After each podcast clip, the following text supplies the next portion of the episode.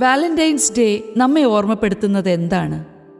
ആൺപെൺ സൗഹൃദങ്ങൾ ഉപരിപ്ലവമായ ആഘോഷങ്ങളിൽ മാത്രം ഒതുങ്ങരുത്. ഫാദർ ജെയിംസ് മുണ്ടോളിക്കലിന്റെ ജീസസ് ഈസ് മൈ വാലന്റൈൻ. ആഘോഷങ്ങൾ സംസ്കാരത്തിന്റെ ഭാഗമാണ്. മനുഷ്യന്റെ മനസ്സിന് ഊർജവും ഉണർവും നൽകുന്നതിൽ ആഘോഷങ്ങൾക്ക് ചെറുതല്ലാത്ത പങ്കുണ്ട്. കേരളത്തിന്റെ സാമൂഹ്യ സാഹചര്യത്തിൽ ആഘോഷങ്ങൾക്ക് മാന്യവും സാംസ്കാരിക പ്രബുദ്ധവുമായ ഒരു സ്ഥാനമാണുള്ളത്. വ്യത്യാസങ്ങൾക്കും വ്യതിരിക്തതകൾക്കും അതീതമായി ആചാരങ്ങളെയും ആഘോഷങ്ങളെയും നോക്കിക്കാണാനുള്ള മലയാളിയുടെ സാമൂഹ്യ പരിപക്വത പ്രശസ്തവുമാണ്.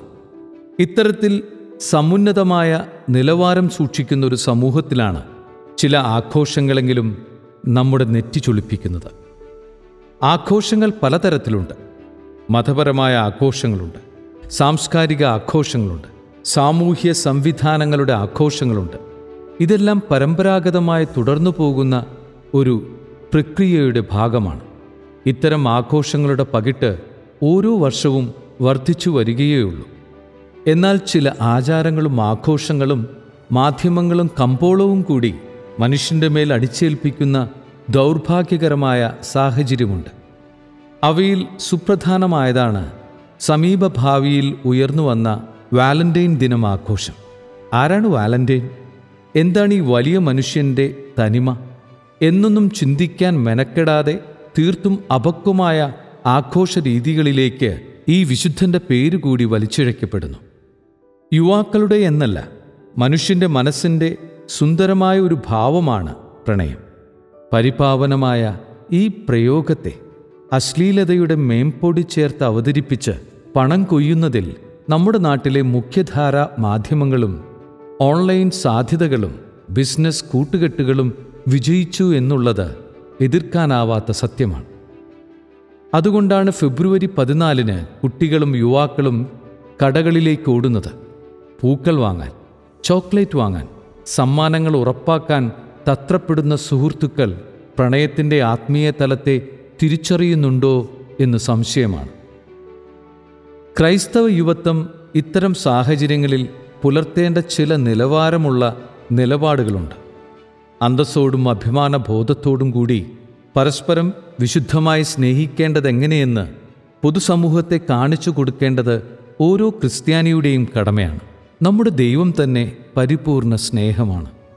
അങ്ങനെയെങ്കിൽ ഈ സ്നേഹത്തിന്റെ വിവിധ പ്രകടന ശൈലികളും രീതികളും വഴിതെറ്റിപ്പോകുന്നില്ല എന്ന് ഉറപ്പുവരുത്തേണ്ടതും നമ്മുടെ ഉത്തരവാദിത്വമാണ്. ദൈവസ്നേഹത്തിൽ അടിസ്ഥാനമുറപ്പിച്ച് സഹോദര സ്നേഹവും സുഹൃത്ത് ബന്ധങ്ങളും മുന്നോട്ട് കൊണ്ടുപോകാൻ സാധിച്ചാൽ അപൂർവമായൊരു ആത്മവിശ്വാസം നമ്മുടെ യുവത്വത്തിന് കൈമുതലായി വരും.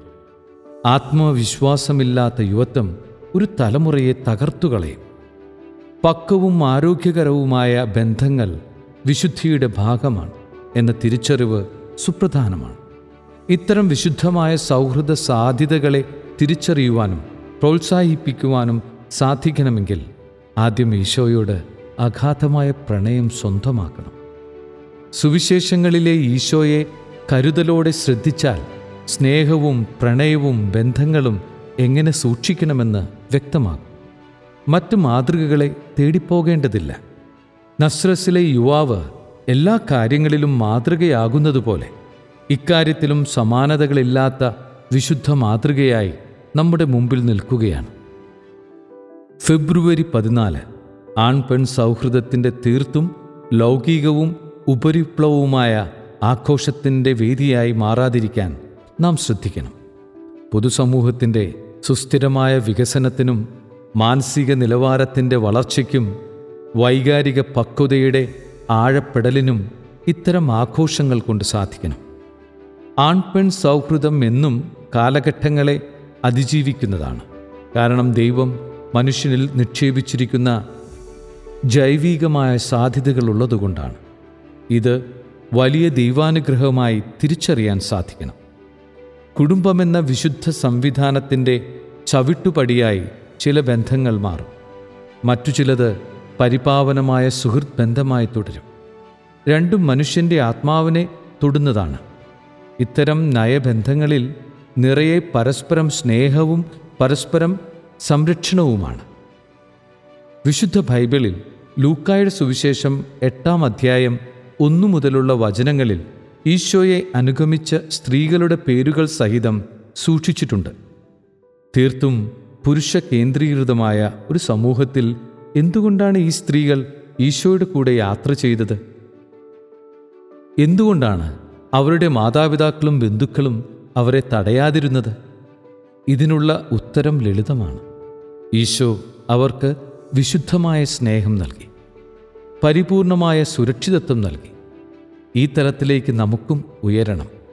ശരീരത്തിൽ ആരംഭിച്ച് ശരീരത്തിൽ അവസാനിക്കുന്ന കേവലം വൈകാരിക ബന്ധങ്ങളുടെ ലോകത്ത് സ്നേഹവും സന്തോഷവും ആത്മവിശ്വാസവും സുരക്ഷിതത്വവും പരസ്പരം കൈമാറുന്ന പുതിയ സ്നേഹ സംസ്കാരത്തിന് നമ്മൾ തുടക്കമിടണം. ഇതിന് ഈശോ എന്ന ചുറുചുറുക്കുള്ള ആ യുവാവിനെ എന്റെ സ്നേഹ സാന്നിധ്യങ്ങളുടെ മുൻഗണനാ പട്ടികയിൽ ആദ്യം നിർത്തണം. ജീസസ് ഈസ് മൈ വാലന്റൈൻ എന്ന് ആശങ്കകൾ കിടകൊടുക്കാതെ പറയാൻ ഈ ഫെബ്രുവരി പതിനാല് നമ്മെ പ്രേരിപ്പിച്ചിരുന്നെങ്കിൽ